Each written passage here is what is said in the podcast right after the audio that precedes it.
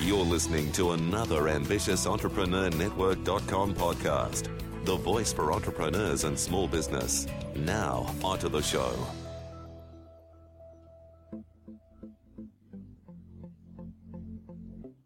This is Women in Leadership Podcast, featuring success insights from women around the globe.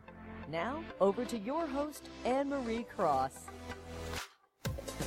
And welcome to another episode of Women in Leadership Podcast. This is episode eighty-three, and I'm your host, Anne-Marie Cross, the podcasting queen.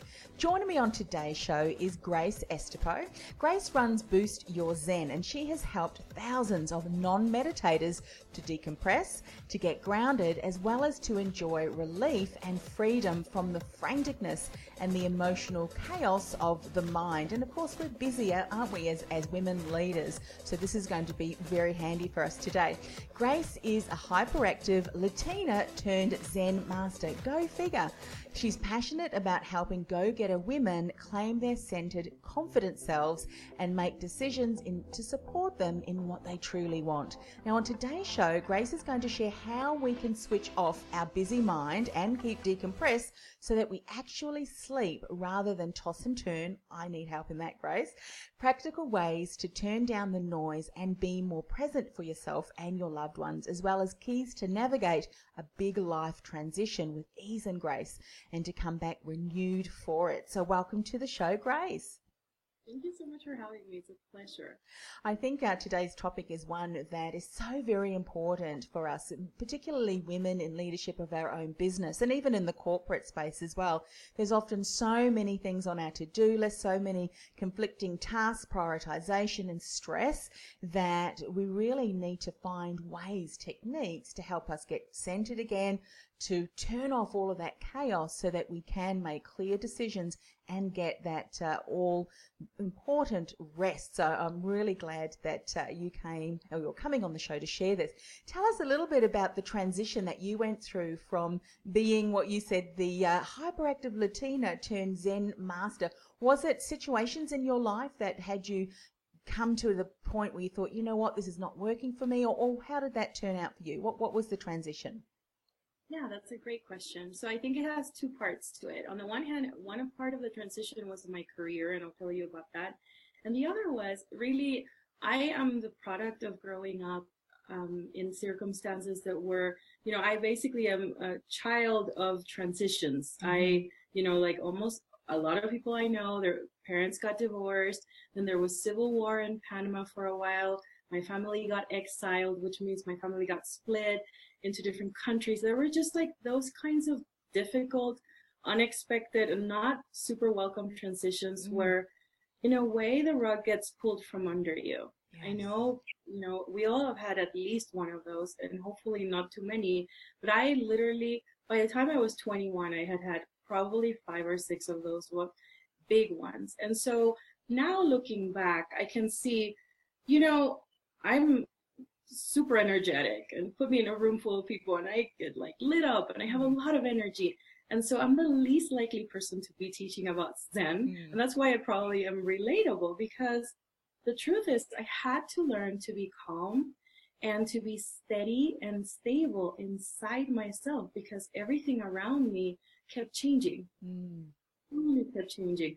Relationships kept being forced to be separated and say goodbye to people you care about, and and and because of all that change, I had to re, um, learn to be very flexible and very nimble. Mm-hmm. And so now I laugh, right? Now, all these years later, I've become a professional at something that I think I was practicing all along innately. Mm-hmm. Sometimes doing really well at it, and sometimes not doing well. And you know how they say, all of our like weaknesses or difficulties, and later we master them, hopefully. Yes, um, yes. So that's why I'm so interested in this, and um, how I ended up in this field. And then about five years ago, the C E O of a small company where I worked, he walked into my office one day and he goes, "Hey, can you do that thing you do in an offsite retreat for the executives?"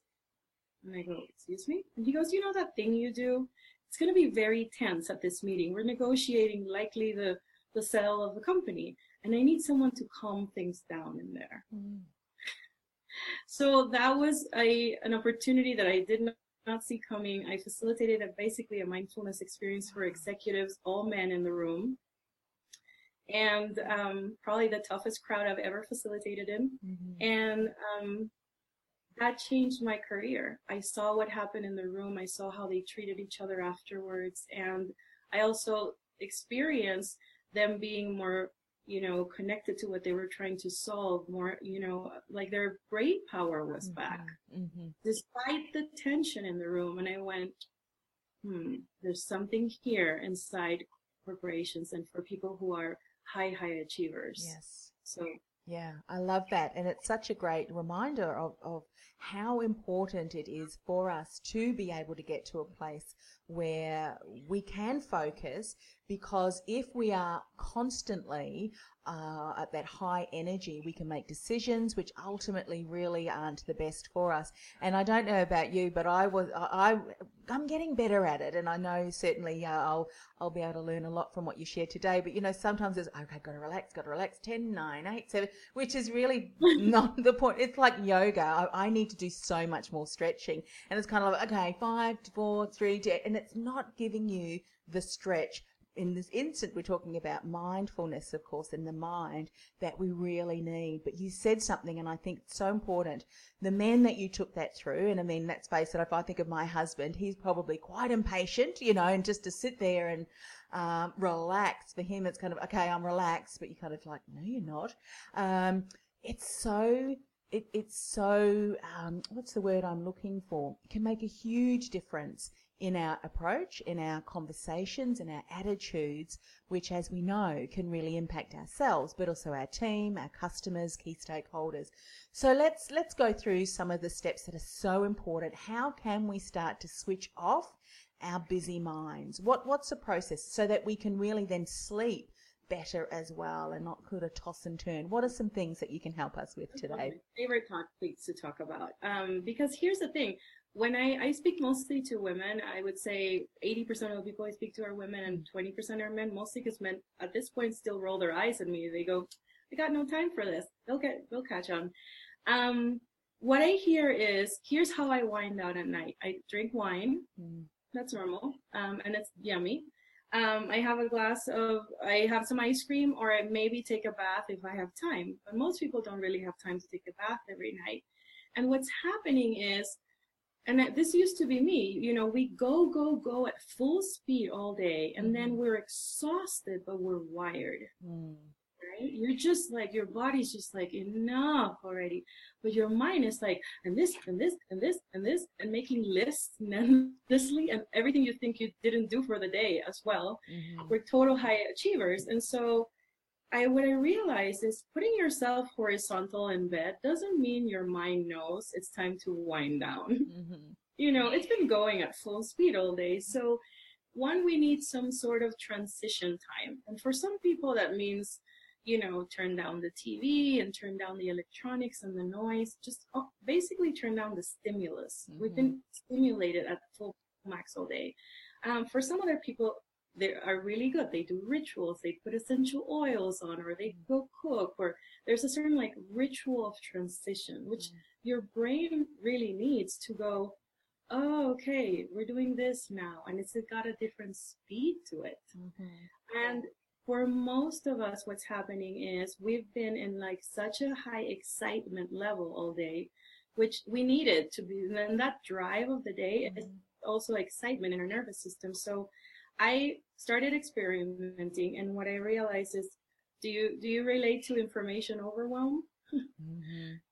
You do, right? Everyone does. There's just way too much going on every day in terms of what we have to process. So I was like, okay, my brain is information overload mode. Like, what do I have to do to empty some of the excess commentary that's happening? Mm.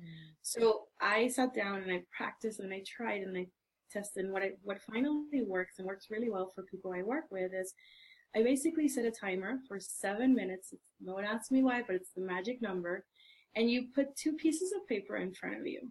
One piece of paper is just like a mind dump. You just write and write and write anything and everything. It could be bullet points, it could be doodles, it doesn't matter. And the other piece of paper is things you have to remember. Yeah. Very simple, just kind of like a running list. Oh, yeah, I forgot to buy milk. Oops, I forgot to send that email.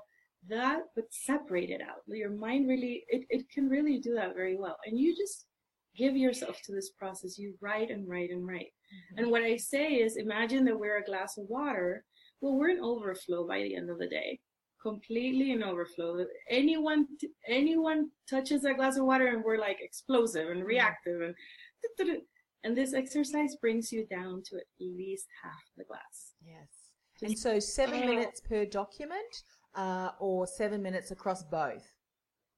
Seven minutes with both. So you you do it simultaneously. So just two pieces of paper. One is just like a trash can, quite yes. honestly. You just like this and that, and I didn't like this, and oh, the traffic was all, la, all the commentary. Because the thing about it is we picked up extra information that what our brain can actually process.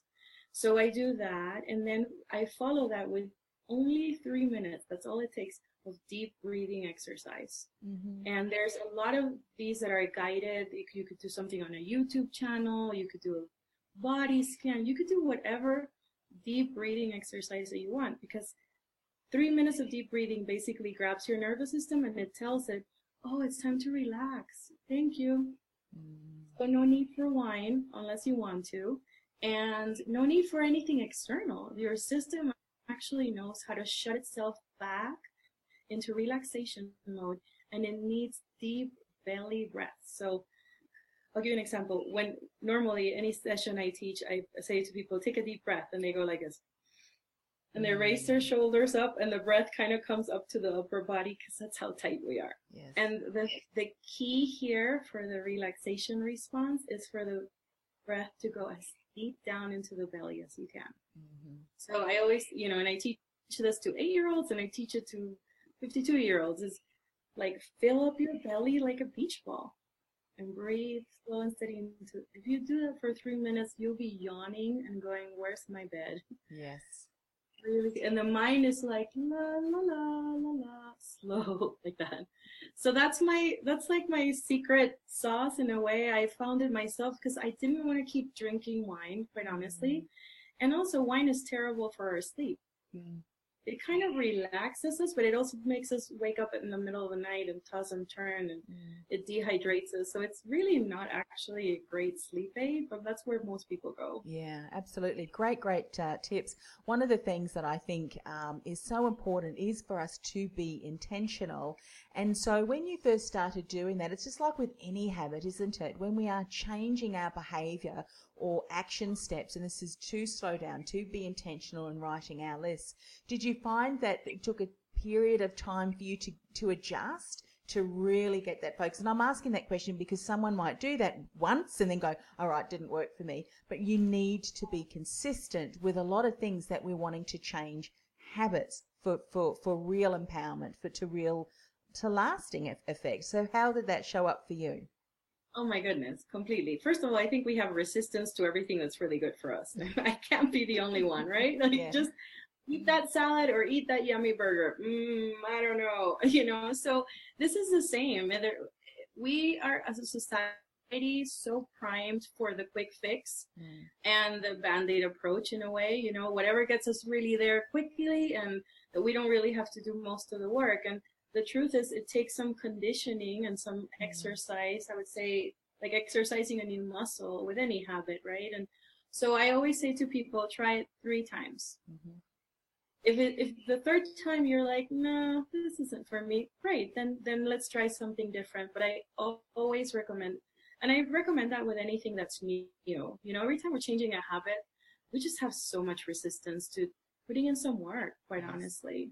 Yeah, so very important. So definitely give it um, give it time, give it patience, and really set the intention. Because often too, and this is something that I'll find, if I've already predetermined, well, I'm going to get stuck on this, it's not going to work for me, that in a chatter can almost always um, jeopardize. So you really need to, because here's why, what I've heard from many of the people who have been on Women in Leadership, and even going back to when I started the show, that if they didn't do something, and, and many of them didn't, because they're high achievers, they got to a stage where their bodies actually took control through life-threatening illnesses, that if you don't do something, practical steps to support you in being able to decompress and relax uh, and recuperate, then I'll take it in, in our own, you know, in, in my own hands. And that's the feedback that I've got from many women, uh, particularly if they're working in a, in a, what they, you know, previously people have said too, in a male-dominated industry. Men are wired differently,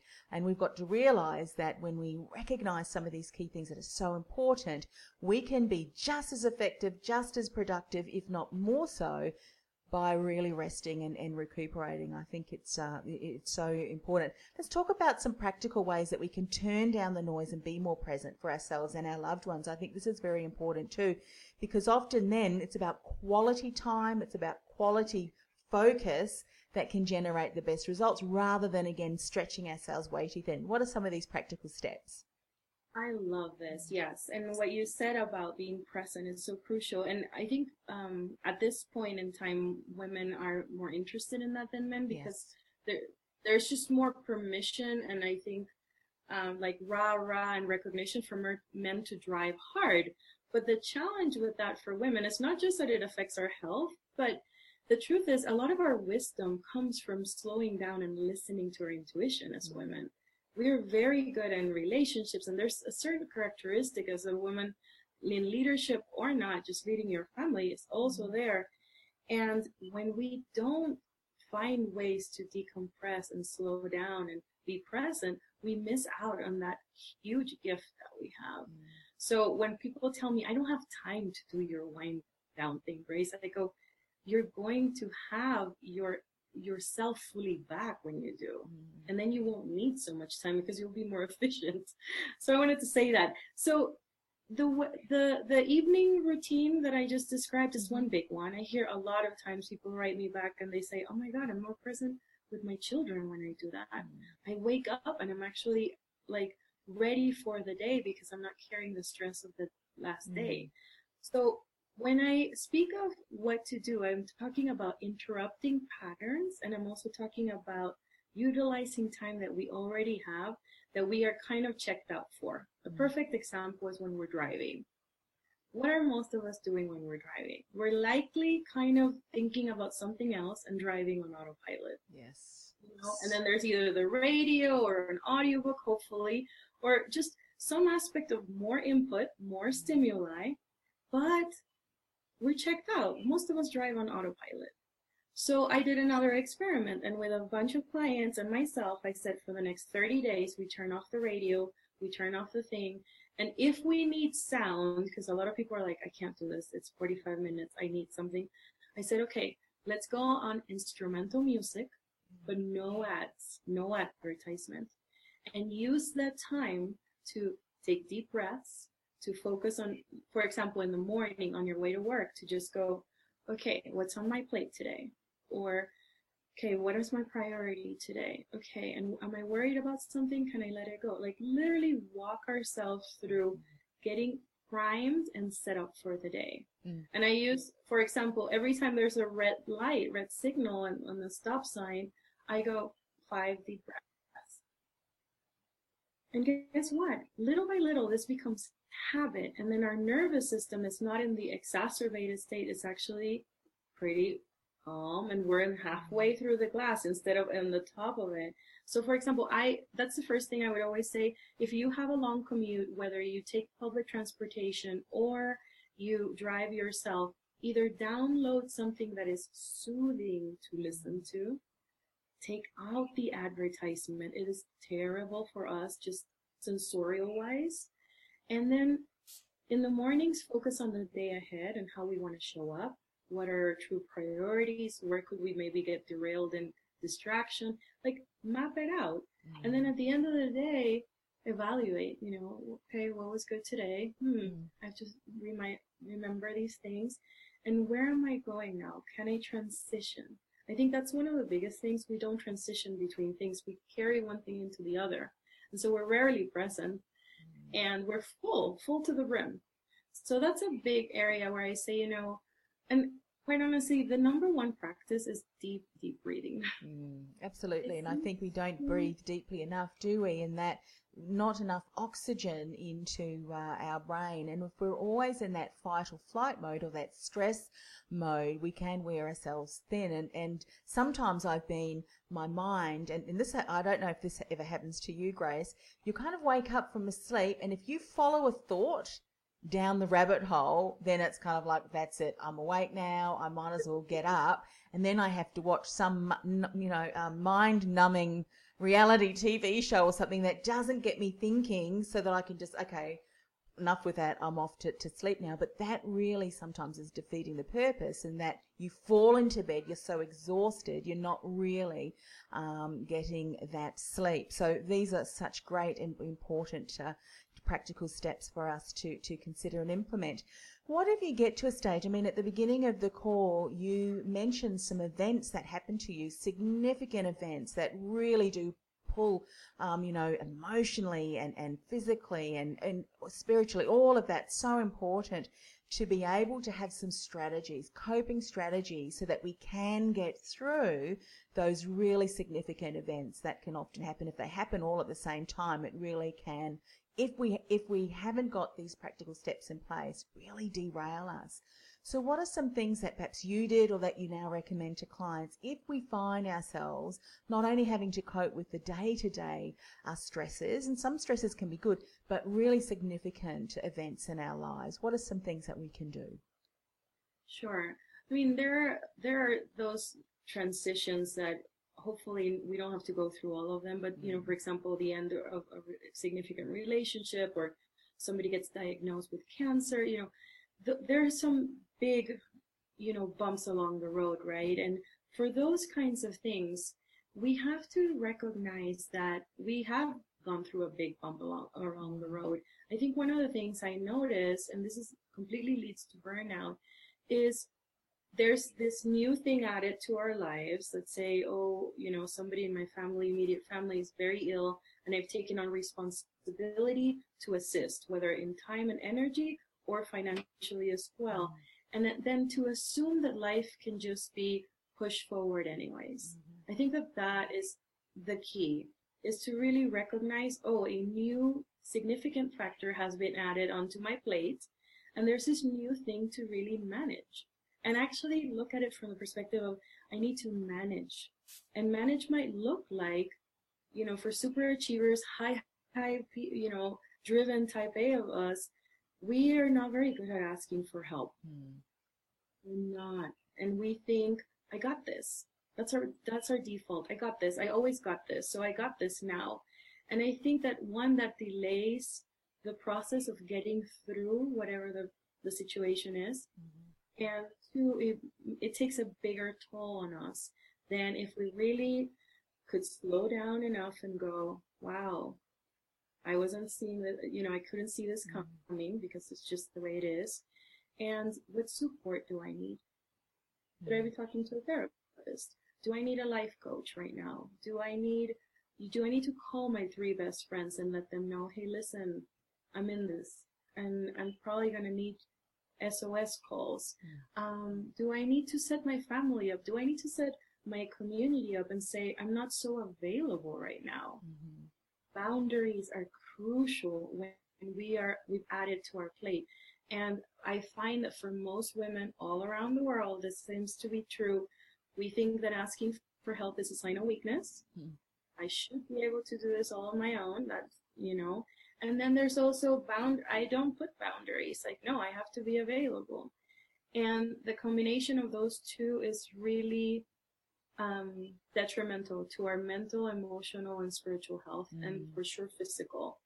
And that's how I see a lot of people drive themselves to the ground. And so mm. what I have found, not because I was so open to it from the get-go, but because I've been through it so many times, is the minute I ask for support, I've gotten better at it. And then I also say to people who kind of depend on me, listen, I'm not at my best right now. I'm just not at my best, and I hope you're okay with that. Or sometimes I don't even say anymore, I hope you're okay. I just, I'm not at my best, I'm going through something. Mm. And it turns out that people really want to support us. Mm.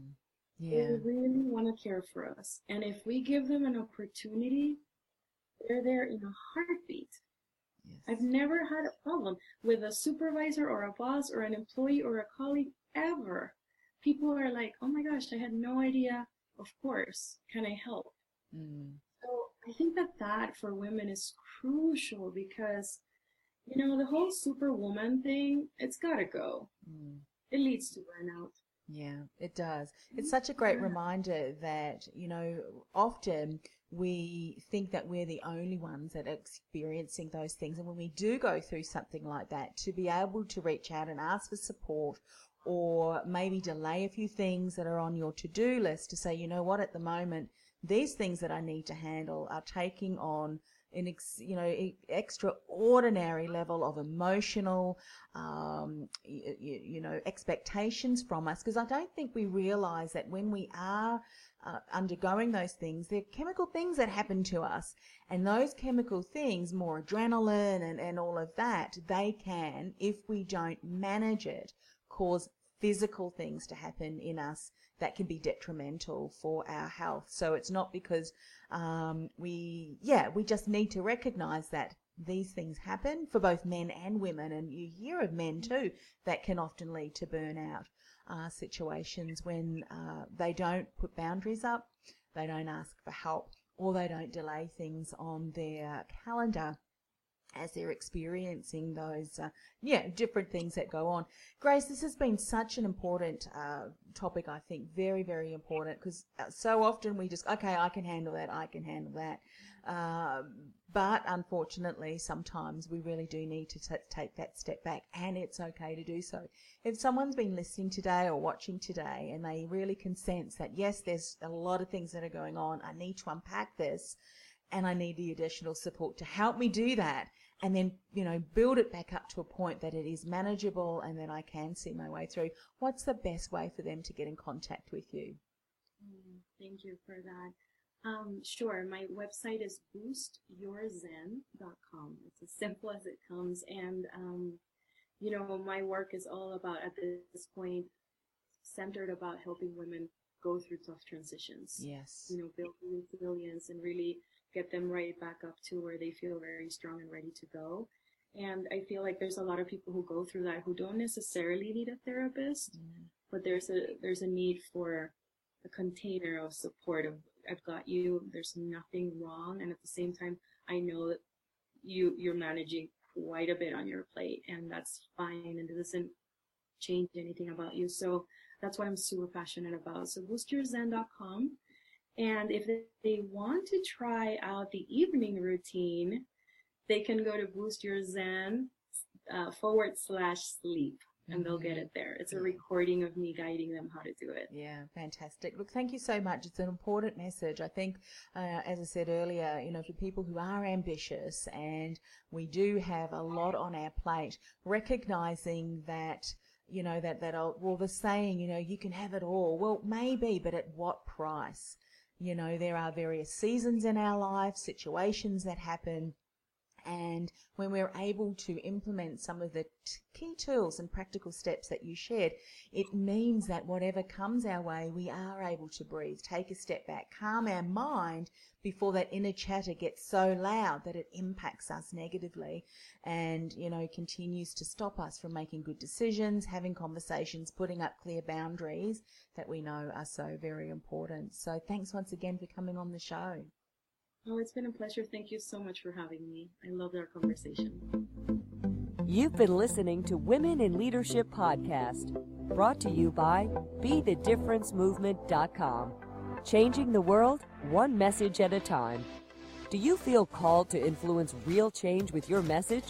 Join our supportive community of like-minded influencers, thought leaders, and disruptors at w w w dot be the difference movement dot com.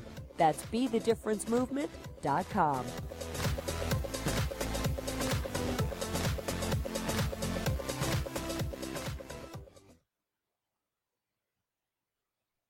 This podcast is a part of the C-Suite Radio Network.